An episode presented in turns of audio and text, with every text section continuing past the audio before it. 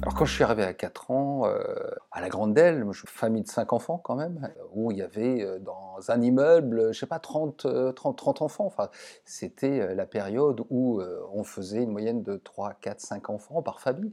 Et on passait effectivement euh, nos après-midi euh, à l'extérieur. Mais il y avait cette, cet esprit de cohésion. Dans les années soixante, soixante-dix, euh, c'était effectivement un, une espèce d'effervescence de, de, toute, de toute origine, quoi, qui qui venait, et je me souviens toujours euh, en, lieu et, en lieu et place de l'actuelle mairie où il y avait toujours la fête foraine deux fois par an, et, et je me souviens de tout gamin, on, on passait nos après-midi à la fête foraine euh, dans les autocomores, euh, et voilà, je me souviens toujours que j'étais gamin, aussi le carnaval, le carnaval a commencé très très tôt, euh, je, je me souviens toujours de mon père qui tenait à l'époque le garage et, et qui avait sa grosse dépanneuse et, et qui distribuait des, des cartes, des jouets, des, des pétroliers, quoi, donc, euh, et on distribuait, on était trop, tout fiers parce qu'on était sur le camion, on, donnait des, on distribuait voilà, des espèces de cadeaux pendant ce, ce carnaval, sans compter toutes les grandes et belles manifestations euh, sportives, dont l'inauguration du stade de Prestavoine avec Roger Bambuc, qui était aussi un champion euh, national ou international, et puis on en entendait parler, et puis on était tout pécho, et puis on, on, on, on s'approchait, parce qu'il était en plus au service militaire, donc on voyait des, c'est la première fois qu'on voyait des militaires, mais aussi au, au stade Prestavoine, donc c'est plein de... Plein de, plein de rencontres, plein de découvertes pendant ces années soixante. C'est vrai que dans la modernisation de, du logement, même si ça a mal vieilli quelques années après, mais quand nous sommes arrivés, c'était, bah c'était la modernité.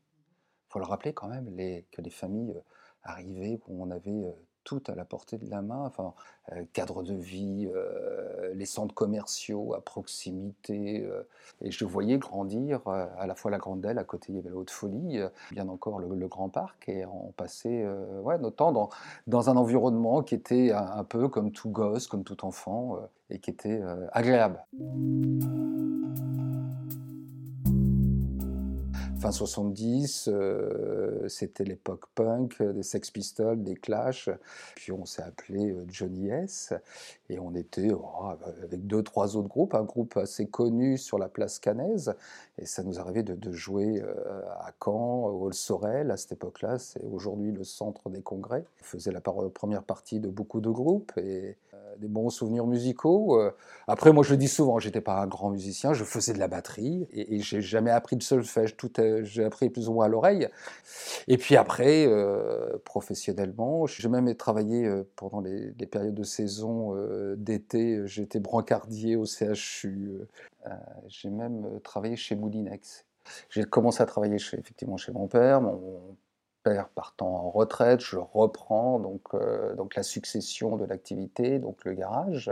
On dépendait, comme tout garagiste, soit d'agents Peugeot, Citroën, Renault. Et j'aimais bien aussi me retrouver avec des, des commerçants, des chefs d'entreprise ou des garagistes pour défendre aussi les intérêts des agents par rapport aux concessionnaires ou par rapport aux constructeurs.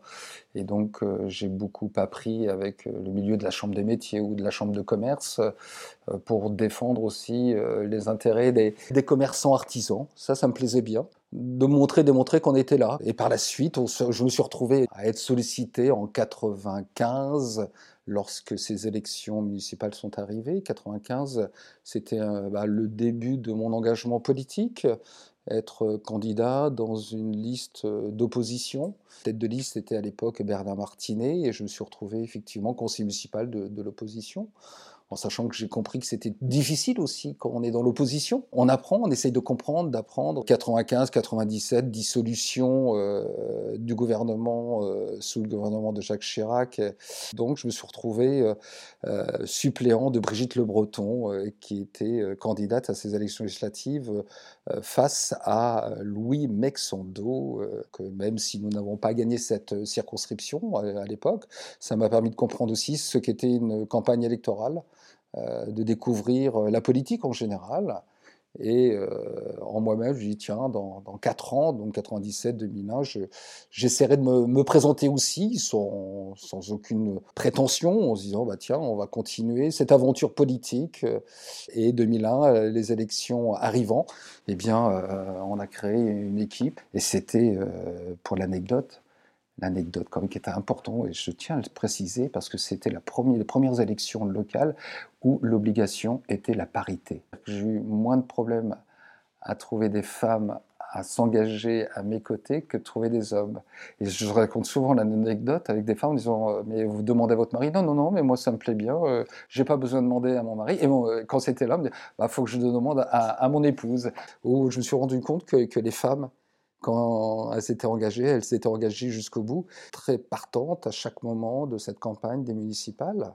Et puis, euh, bénéficiant d'une triangulaire, alors sans rentrer peut-être trop dans, dans le détail, je me suis retrouvé contre toute attente, effectivement, euh, à, à soixante voix près, euh, élu maire au deuxième tour euh, de ces élections municipales. Ça a été euh, un, un électrochoc, un cataclysme politique euh, dans le Landerneau. Euh, Ouais, dans le Landerneau local, voire départemental, parce que personne n'aurait pensé que la ville d'Hérouville bascule, alors à droite. C'est-à-dire qu'on est, quand on est face à une liste du Parti Socialiste, on est automatiquement dans l'opposition, donc à droite. Et puis moi, j'avais, j'adhérais à aucun parti, si ce n'est qu'un parti centriste, qui était Force démocrate. Et la difficulté, pour moi, c'était de, au-delà de prendre les affaires en main, d'une collectivité, qui est la deuxième ville donc, du département, c'était l'approche politique qui, effectivement, du jour au lendemain, se retrouvait avec des responsabilités aussi importantes. Ce n'était pas dans ma volonté, moi, jeune Hérouvillais, euh, arrivant à quatre ans, euh, et vu évoluer, grandir Hérouville, avec des choses, bien sûr, qui, qui, qui est entrée dans, dans ce qu'était la ville nouvelle, avec ses qualités et ses défauts, mais de tout, euh, de tout supprimer, parce que c'était aussi la, la, la crainte de beaucoup, euh, de se dire, ça y est, la droite arrive, euh, on va fermer tout. À aucun moment, euh, ça, ça ne m'est venu à l'idée de, de, de changer. Par contre, oui, j'ai, j'ai voulu aussi euh, changer peut-être les modes, les modes de, de, de, de changer les habitudes peut-être de l'équipe précédente. Il y avait peut-être une certaine une attente de, de, des électeurs, mais aussi peut-être un, un manque de proximité. Hérouville, deuxième ville du Calvados, dépendait de beaucoup de bailleurs sociaux. Et donc, j'ai été sollicité pendant, pendant six mois, voire un an, pour, euh, vis-à-vis de chaque, euh, chaque institution, que ce soit l'État, la préfecture, les bailleurs, les chefs d'entreprise. Et il fallait que j'absorbe toutes ces rencontres pour parler d'habitat, pour parler d'économie, pour parler d'emploi et d'insertion. Je me retrouvais chez moi avec des piles et des piles de parapheurs à signer. J'essayais de comprendre, de lire. Alors bien sûr, avec, avec comment dirais-je, une collaboration quand même de, de professionnels. Il y avait des soucis, et même si c'est toujours le cas, sur, la, sur les phénomènes d'insécurité. Je dis, bah, écoutez, dans le programme, c'est la création d'une équipe de policiers municipaux. C'était dans mon engagement euh, municipal. On l'a fait un an après. Euh, c'était l'emploi, la formation, parce que étant garagiste à l'époque, j'ai beaucoup accueilli de jeunes, de moins jeunes, de stagiaires, des apprentis, et, et j'ai toujours été un, attentif à l'avenir euh, des jeunes ou des moins jeunes, et, et comment leur faire découvrir les métiers, alors les métiers bien sûr de la mécanique automobile, transposer ou le retranscrire à l'échelle communale. Parce que beaucoup de villes, euh, lorsqu'on a mis par exemple une mission insertion professionnelle, aucune ville n'a une activité, un secteur dédié à l'emploi. Parce que je me suis dit, bah, c'est pas faire à la place de Pôle emploi, mais c'est comment être complémentaire à Pôle emploi pour essayer de, de prendre à bras-le-corps. Effectivement, c'est cette problématique de taux de chômage des jeunes ou des moins jeunes. Moi, j'ai découvert la, la lourdeur administrative. C'est vrai, quand on est chef d'entreprise, on fait, on agit à l'instant T. J'ai compris un peu le terme de transversalité. Vous inquiétez pas, monsieur le maire, vous savez, nous, on travaille en transversalité, tout va bien, et c'est là que j'ai compris que ce n'était pas si évident que ça. Parce qu'entre dire et réaliser, et, et là, ben, il a fallu remettre un peu de lien, un peu de liant entre les services, les élus de, avec les services, et affirmer qu'il n'y avait qu'une seule volonté, c'était celle du maire, de son équipe municipale, à agir au plus proche possible près de la population. Donc cette année deux mille un et deux mille deux ont été euh, deux dates... Euh, importante pour moi à tout niveau. Je le dis souvent, quand François Bayrou, qui était candidat en deux mille deux aux élections présidentielles, était venu à Hérouville, avait appris que j'appartenais à la famille politique U D F. Je ne voulais pas me présenter parce que je venais d'arriver en tant que maire d'Hérouville. Je ne me voyais pas être élu euh, député. Et je le dis souvent, et si je, si je suis élu député, comment je vais faire ? Parce que je viens d'être maire un an avant. Comment gérer bah, une ville de, de, de, de, de, de plus de vingt-deux, vingt-trois mille habitants. Et puis on m'a décidé d'y aller, euh, d'y aller quand même. Et je me retrouve effectivement député en, en deux mille deux. Et c'était aussi bah, une découverte à, à tous les niveaux. Parce que je, déjà, il fallait que je comprenne le fonctionnement d'une collectivité. Et après, me retrouver à l'Assemblée nationale avec bah, des ministres que l'on voyait matin, midi et soir euh, dans les médias et autres. C'est là que j'ai rencontré effectivement la nature humaine politique, de gauche comme de droite. Et je crois que deux mille deux a été euh, décisif pour la transformation de la ville d'Hérouville. Avec le recul, je ne sais pas si Hérouville aurait évolué, évolué ou changé aussi rapidement si je n'avais pas été député, parce que je pense que les relations avec Jean-Louis Borloo, avec d'autres ministres, enfin, je ne peux pas tous les citer, mais celui qui m'a marqué le plus dans ma carrière, enfin, dans cette carrière politique, euh, c'est Jean-Louis Borloo, et qui effectivement, où Jacques Chirac lui a donné carte blanche pour créer l'Agence nationale de la rénovation urbaine avec le plan de cohésion sociale. Et étant député-maire, ça a été un accélérateur extraordinaire pour aller chercher des financements. En deux mille quatre, on signe la convention avec la présence de Jean-Louis Borloo, avec à la clé la transformation de la ville, démolition, reconstruction, aménagement. Et c'était pareil, tout nouveau pour moi, et c'est là que ça a été aussi un, un, un effet accélérateur pour comprendre un peu les rouages de l'administration, les rouages de la politique nationale, et puis euh, bah, défendre les intérêts de sa ville. Mais il ne faut pas oublier qu'au niveau local, il y avait le département, il y avait Anne Dornano, présidente du conseil départemental de, du Calvados, avec Jean-Léonce Dupont quand même. Euh, Anne Dornano a été très facilitatrice pour... Euh, pour le maire, le jeune maire que j'étais à l'époque. La rénovation urbaine, elle se fait, euh, bien sûr, sur un projet global, mais avec l'adhésion de chaque euh, institution, que ce soit l'État, euh, que ce soit euh, les bailleurs, que ce soit les entreprises. Et, et, et ce n'était pas simple. Hein. Quand on parle de déconstruction, euh, on était la seule ville, euh, d'ailleurs du Calvados, à lancer un programme aussi ambitieux, c'est-à-dire déconstruire pour reconstruire, trouver de la mixité sociale ou faire de la mixité sociale. La concertation euh, était, a été euh, essentielle, surtout les, les, premières, euh, les premiers mois. Toujours en souvenir, par exemple, une, euh, où il fallait démolir... Euh, une tour de quinze étages, euh, qui était le douze zéro deux exactement. Il fallait impérativement euh, euh, rassurer les gens qu'il y aurait un parcours résidentiel, euh, que chaque famille qui était concernée par la déconstruction de son appartement, donc l'immeuble, c'était d'offrir trois possibilités de relogement. Et, et tout est parti de là, parce que sinon, si on se loupait, ben, automatiquement, euh, on n'aurait pas euh, été aussi rapidement. On le voit bien, c'est un processus très très lourd. Il est vrai qu'on a été, j'ai été accompagné par la SHEMA, le directeur était Alain Kenderji, très attaché à Hérouville. La technicité, le savoir-faire d'Alain Kenderji avec ses collaboratrices, ses collaborateurs, avec des architectes. De temps en temps, on n'était pas toujours d'accord sur, sur la vision, sur l'aspect architectural, mais on a toujours trouver un consensus sur le type d'urbanisation. Et, et, et c'est ça qui était, qui était extraordinaire, c'est partant de rien et de se dire euh, comment on change, comment on transforme la ville. Parce que c'est vrai qu'Hérouville a toujours été cataloguée, un peu stigmatisée, cité dortoir, qu'il fallait impérativement changer, parce que c'est, même si elle a beaucoup de qualités, euh, François Jeanne faisait beaucoup de choses sur le, la, la ville, hein, parce que c'est vrai qu'il a marqué son empreinte sur le volet culturel, euh, tout particulièrement, euh, et sur la reconstruction, ou la construction plutôt de l'hôtel de ville, de la mairie actuelle. Euh, c'était osé à l'époque de, d'adosser un hôtel de ville, une mairie, avec un théâtre. Le théâtre d'Hérouville, la deuxième scène de théâtre presque du Calvados, le Café des images, la bibliothèque. Il fallait rester dans une continuité, mais surtout ne pas refaire ce qui avait été fait dans les années soixante soixante-dix. J'étais un des euh, députés-maires à dire auprès de Jean-Louis Borloo, si on veut réussir euh, la politique de rénovation urbaine, il faut faire de la concertation, mais qu'il fallait qu'on nous en donne les moyens. Comment communiquer? Comment donner de la participation? Eh bien, euh, une petite entreprise euh, hérouvillaise, Café Crème, euh, Patrick Simon pour ne pas le citer, qui a, qui avait eu sa touche aussi euh, pour justement euh, faire un programme de communication. On appelait ça le grand journal, le grand journal de la rénovation urbaine d'Hérouville.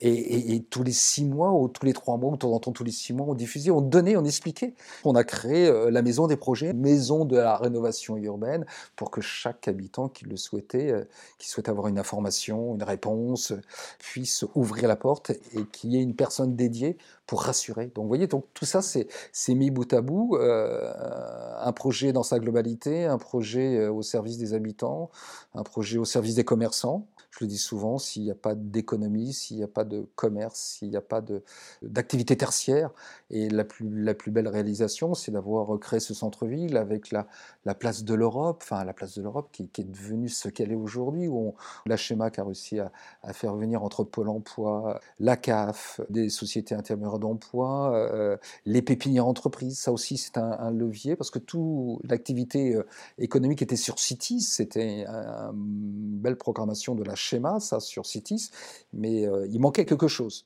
en, dans Hérouville. Il manquait de, de l'activité ou de l'attractivité économique. Et on s'est dit, mais oui, mais c'est bien sûr, il faut mettre euh, ou créer pépinière, hôtel d'entreprise pour donner la chance à certaines et certains qui veulent créer leur emploi, mais qui n'ont pas de locaux, et bien de, de les accompagner, de les emmener. Et ça marche. Et ça a marché de façon extraordinaire. Et dans l'agglomération, rien ne se faisait. J'ai souvent euh, en mémoire la, la crise, la crise financière, les subprimes deux mille huit.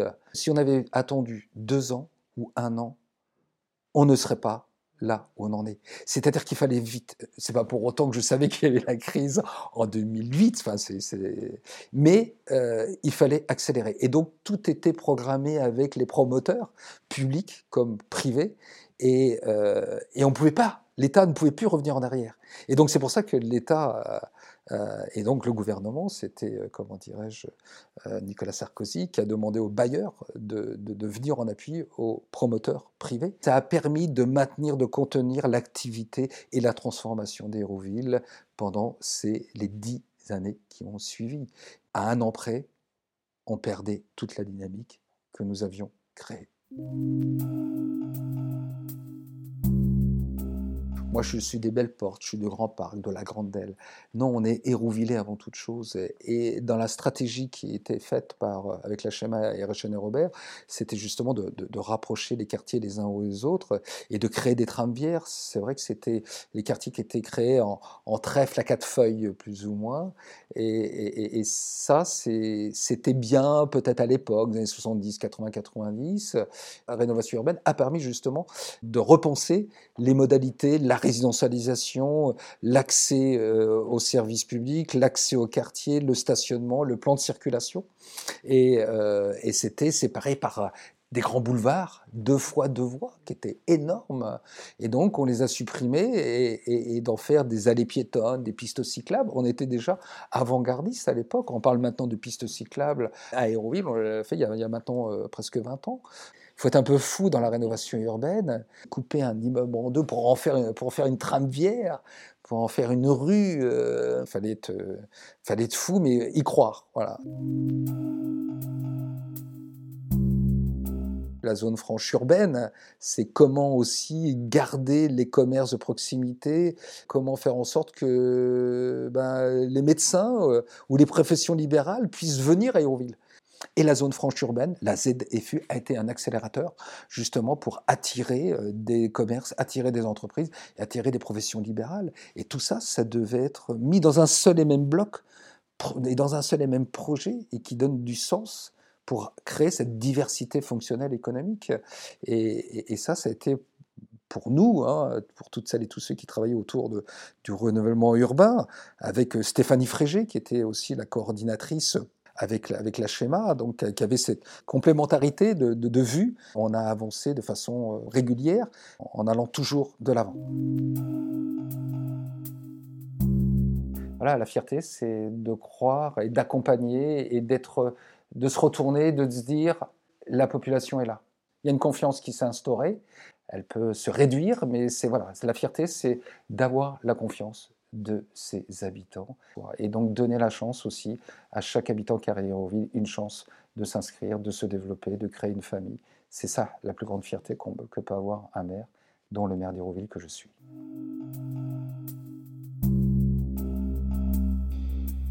Thank you.